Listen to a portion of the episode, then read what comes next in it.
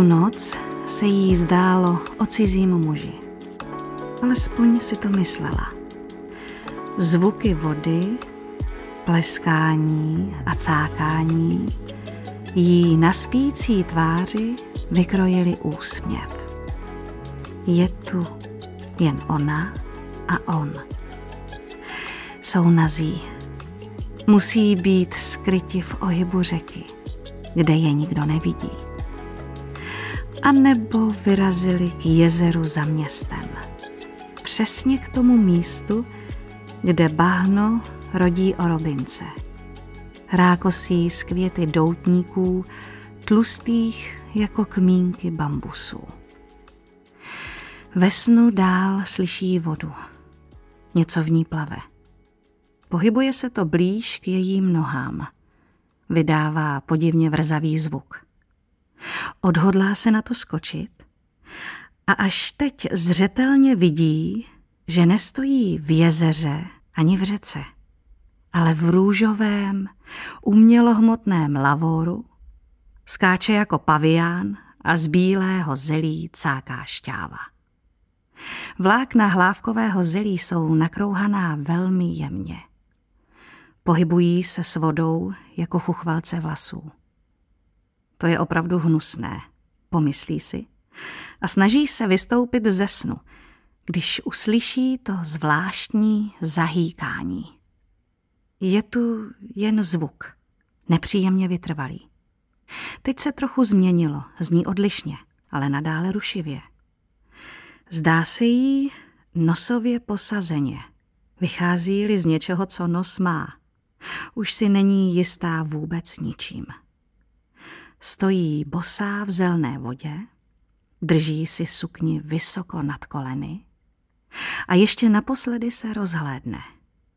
Je sama. Ale nemá pocit samoty. Někdo tu je. Přibližuje se k ní. Je to muž. Má mužský dech. Už nehýká, nevřeští. Zbyl táhlý jekot. Chce si jí udělat něco strašlivě brutálního. V hlavě má pouze krvavé výjevy. Je svolná ke všemu. A tak otevře oči. Syn stojí v postýlce, oči zrudlé od pláče. Natahuje po ní ruce a bečí. Druhý syn, pětiletý, ještě spí, rychle oddechuje. Děti jsou rychlí tvorové. Její muž má tvář obrácenou k oknu, dýchá váhavě, někdy učiní tak dlouhou pauzu, že to vypadá, jako by váhal se životem. Ale to je jen zdání. Petr takový není.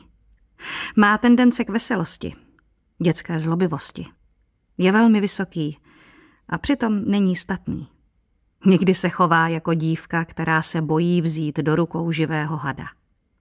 Má dobré oči. Trochu teď cuknul pravou nohou. Co se mu zdá? Někdy se ho musí zeptat. Lucie sevře syna v náruči, ale on už chce za sestrou, je vzhůru, do ložnice přes stěnu doléhá vrzání parket. Vyskočí jí z obětí, jako by se narodil ve znamení žáby. Její náruč po něm zůstala mokrá a hořce prázdná. Přiblíží obličej k chlapci, chce svou raní pusu. Dítěti z úst po ránu trochu páchne a jí se to líbí. Když přejede přes jeho hebká, jemně ochlupená záda, cítí ještě zvláštní spojení, že byl součástí jejího těla. Znovu ho obejme, trochu proti jeho vůli. Pavlík odběhl. Lucie sedí dál na posteli a hledá síly k tomu, aby se zvedla. Někdy jsou její rána příliš rychlá. Často je ještě ve snu, sama v sobě zavrtaná, ale již tiší, obléká, staví kostku na kostku a diví se, že nestabilní věž bez základů padá, vše se hroutí.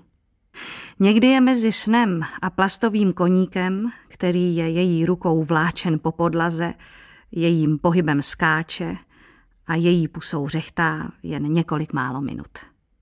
Někdy jsou její rána těžká a ona to nemá komu říct.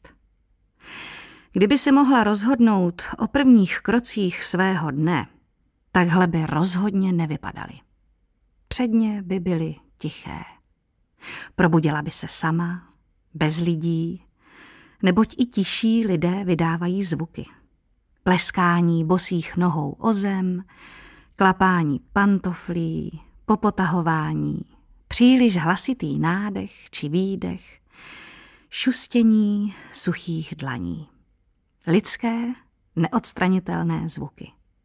Ví, že děti nemohou jinak, má tři. Žádné dítě nedokáže existovat bez hluku. Než začnou hovořit, hýkají. Když objeví řeč, používají ji k zbláznění často. Mají slovy ulepenou pusu jako od krupicové kaše. Proč? Proč, mami, proč? Vyptávají se na banální úkony každodennosti.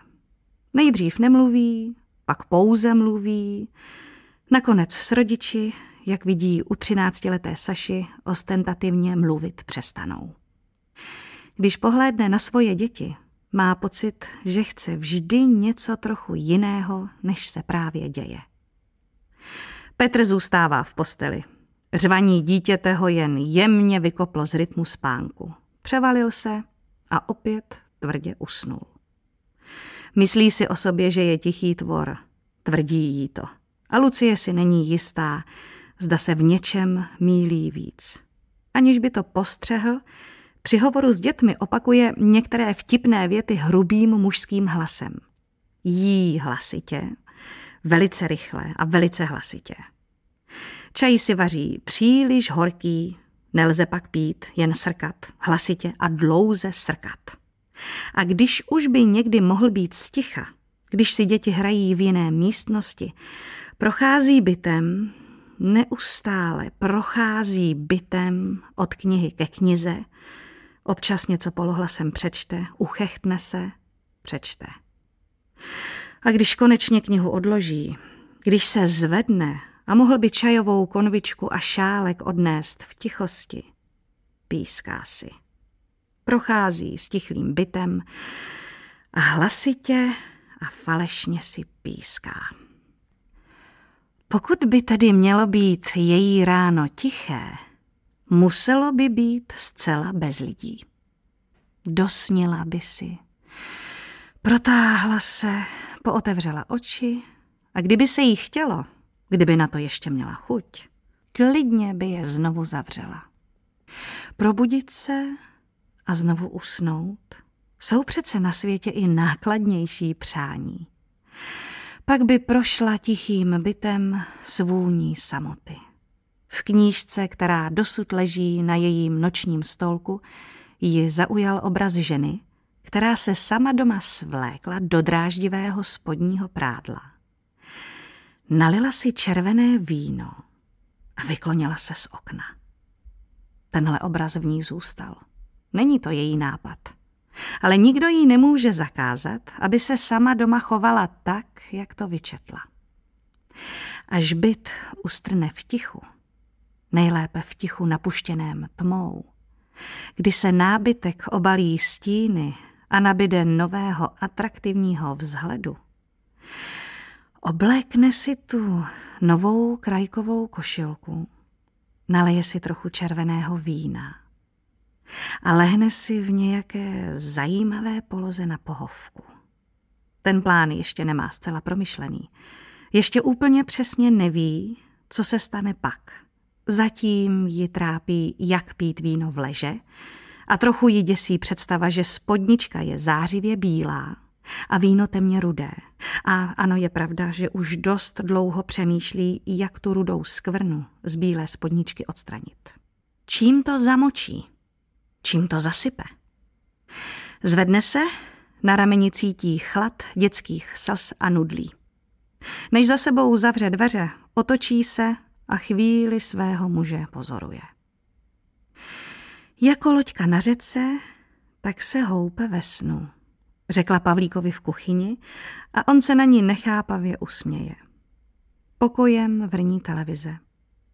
Jako loďka na řece. To je takové krásné přirovnání, přemýšlí Lucie. Natolik pěkné, že by jeden chtěl, aby se mu o takové loďce zdálo. Za chvíli vstal i starší syn, zívá, z donucení nosí na stůl hrnky a talířky. Bratři se pošťuchují, Saša táhne červený kufr ke dveřím. V přecíni jsou od večera připravené dvě zbalené tašky. Matka s dcerou na sebe uspokojeně kývnou, vše je připraveno. Lucie pije horkou černou kávu ve stoje. Mezi nohama jí prolézá kočka. Ála má hebký kožich. Má ji opravdu ráda. Skloní se k ní a vezme ji do náruče. Nechá se, jen od Lucie se nechá. Je těžká a když ji podrží za přední nohy, zdá se hrozně dlouhá. Zvedne ji do výšky a má pocit, že se kočka musí ocasem dotýkat země.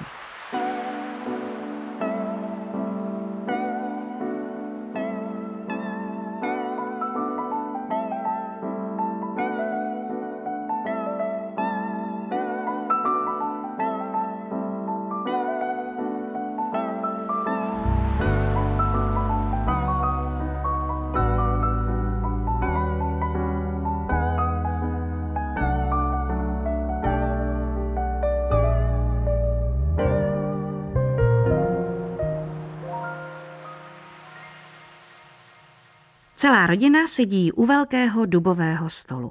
Snídají všichni čtyři housky se sírem a teplé tvarohové buchty. Lucie je ráno rozmrazila v troubě, ale provonili byt jako čerstvě upečené.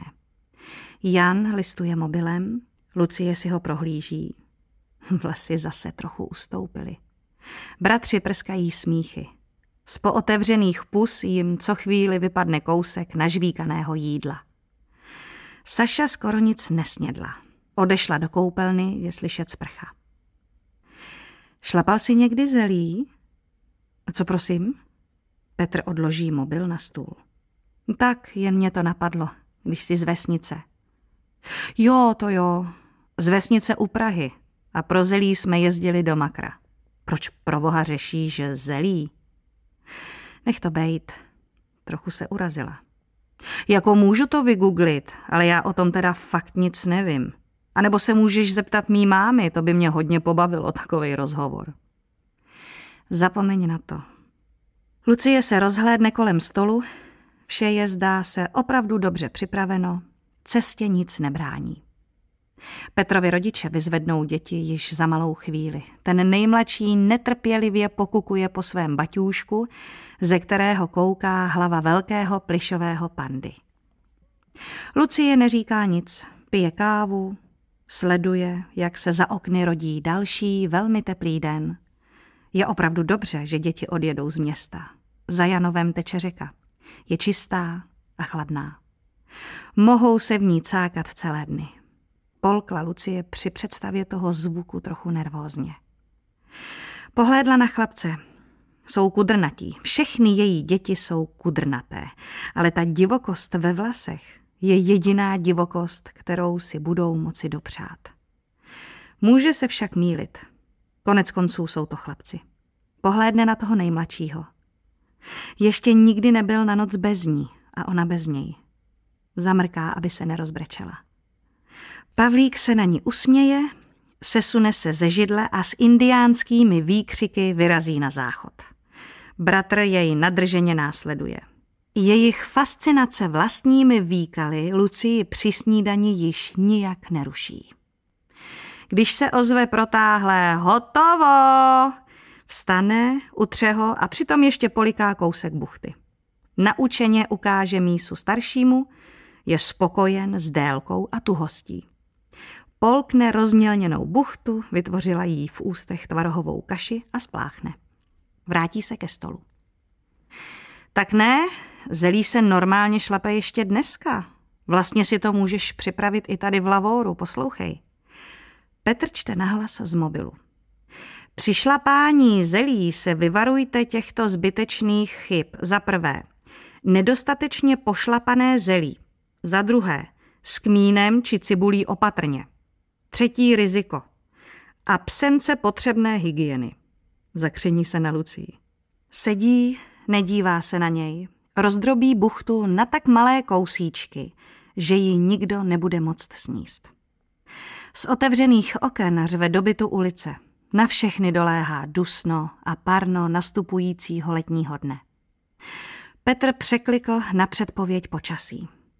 Bude vážně strašně, řekl. Ještě, že děti vypadnou z města. Užijou si to tam. Lucie na něm vidí, že odjezd dětí přijímá s lehkou obavou. Snad dokonce s podobnou úzkostí, kterou cítí ona. Nedokázala dobře odhadnout, co přesně je jejím zdrojem. Strach o toho nejmenšího? Nebo obava z ticha? Z překvapivého ticha? Které nutně nastane, až děti opustí byt a oni spolu zůstanou sami. S němou kočkou álou. Petr sklonil hlavu nad telefon. Už včera koupil lísky na Top Gun. 36 let od prvního filmu. A ten chlápek vypadá furt stejně, jak se přesvědčil v traileru. Stůl v oblíbené restauraci zamluvit nemůže. Jak vidí, nebyli tam spolu tak dlouho, že je místo ní pekárna. Nevadí. Půjdou do vinárny, pak do kina, pak třeba zase do vinárny. V pátek hned po práci vyrazí za dětmi. Na příští týden si vzali dovolenou. Parna mají vydržet, těší se na chladnou chalupu. Vyrostl tam, dodnes si pamatuje, jak voní vysušený les v létě. Pousmál se. Je úterý. Pojedou v pátek. Klepe pod stolem nohou ve skrývané nervozitě. Co pak? Zeptala se ho Lucie. Myslí na noc se mnou? Myslí na mě? Na ty nejzávažnější věci je nemožné se zeptat. Ale nic, řeším to kino na dnešek. Kývla. Znovu si ho prohlíží. O čem spolu budou mluvit? Roky žijí v přerušovaných rozhovorech. Je ještě vůbec schopna něco vyprávět? A dokáže jí naslouchat?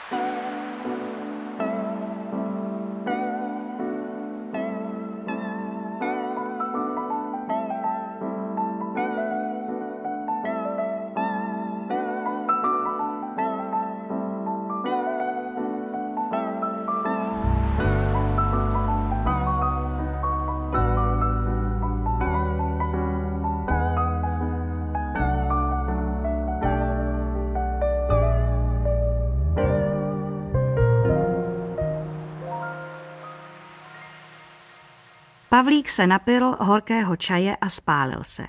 Zanaříkal, napil se a znovu spálil. Zopakoval stejnou věc s očekáváním jiného výsledku. Až po třetí naklonil opatrně hrnek, s pootevřenými ústy se zarazil a do doušku vpustil chladný vzduch. Patřil by mezi ty chytřejší laboratorní myšky, zaradovala se Lucie s tenkým smutkem kolem rtů. Saša vyšla z koupelny, vlhké vlasy smotané v turbanu. K babičce se těší, prázdniny na vsi tráví i Lukáš, vysoký černovlasý kluk, který už jde na střední. Saša projde pokojem a po lidech u stolu se ani neohlédne. V ruce má mobil a zuřivě píše. Chlapci vybírají z buchet rozinky a sestavují z nich na stole dlouhé hrbolaté housenky, tak housenky ne. Byly to asi střílny, protože teď po sobě ukazováčkem rumem nacucané plody pálí jednu po druhé. Když Lucii jednu cvrnknou do tváře, ani ve hře nespomalí. Pak ale jedna pleskne do hrnku s kávou zrovna ve chvíli, kdy ji jejich otec pozvedá kertům. Je ticho. Je ticho.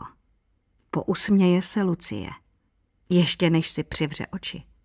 Vidí, jak Petrovi teče po čele bílá káva.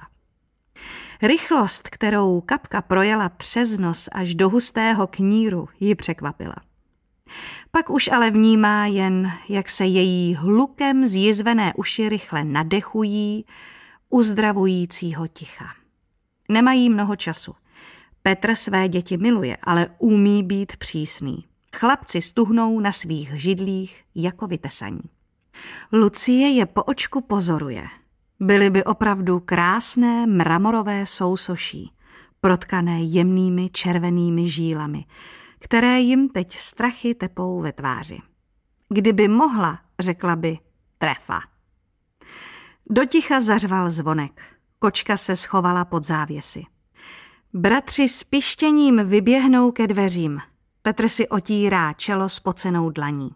Zvedne se, málem se srazí se Sašou, která běží pro fén. Zase přijeli dřív. Staří lidé jsou vždycky všude dřív. Takové zlozvyky ona nesnáší. Lucie zůstala u stolu sama. Vstala a přistoupila k oknu. Z předsíně slyší změť hlasů. Pavlík dostal na cestu malého plišového psa. Zručně vytáhne pandu z baťůšku a oba plišáky vzájemně představuje. Saša zběžně zdraví babičku. Citrusový parfém, který babička volí na léto, je s jejím pyžmem cítit po nahnilých pomerančích. Petr staví vodu na kafe, přesvědčuje matku, aby si společně dali ještě kávu. Máme k tomu buchty, mami, ukazuje na stůl. Dědeček ještě funí, kde si na schodech. Třetí patro bez výtahu je k sakru, třetí patro bez výtahu. Tady je koláč, podává babička Petrovi balík v alobalu. A tady kuře, vražte to zase hned do mrazáku, dvě stehna a něco na polívku. Vajíček je jenom jedno plato, v tom vedru prostě nenesou. Ale zase jsou vážně velký, podívej, skoro všechno Elka. Lucie se vydává do kuchyně, hluboce vzdychla, ale jen tak, aby si toho nikdo nevšiml. Přivítá se s tchýní, dědeček ještě stále nedorazil, nechali mu otevřené dveře. Teda máte tady strašně. Babička Eva mrkne na buchty na stole. V tom horku to ale kine, co? Já taky dneska ráno zadělávala. Lucie vidí, jak se Petr podíval po mrazáku. Ví, na co myslí, ale raději by to nevěděla. Michálku, zaúpí babička Eva na chodbu. Pak se obrátí k Petrovi. Horší se. Tu nohu skoro nemůže zvednout, domluv mu, ať už si s tím někam zajde. To pak vyřešíme. Petr se ohlédne po Lucii. Stojí kousek za ním, svírá prázdný hrnek, jako by to byla nějaká trofej. Pozoruje své děti a odolává nechat pláči volný průběh. Přistoupí k ní blíž a pohladí jí po rameni. Byt provoněla čerstvá káva. Všichni se posadili ke stolu. Chlapci poskakují kolem prarodičů, dědeček zničeně funí, babička dokola opakuje, jaké je v Praze strašné vedro. Lucie by jí nejradši zacpala pusu nerozmraženou buchtou. Co by nejraději udělal Petr, to zase neví. A jak se těšíte? Kývne Eva na snachu. Jako na co? Zeptá se Petr na místo Lucie. No na co? Konečně na pár dní jenom ve dvou. Pavlík začne na nového plišáka pištivě štěkat a babička se nahlas rozesměje. Lucie v prstech drolí kus čerstvě upečeného koláče. A jak se těšíme, uvažuje pro sebe. A těšíme se? Pohlédne mlčky na Petra. Ale ten už se na ní nedívá.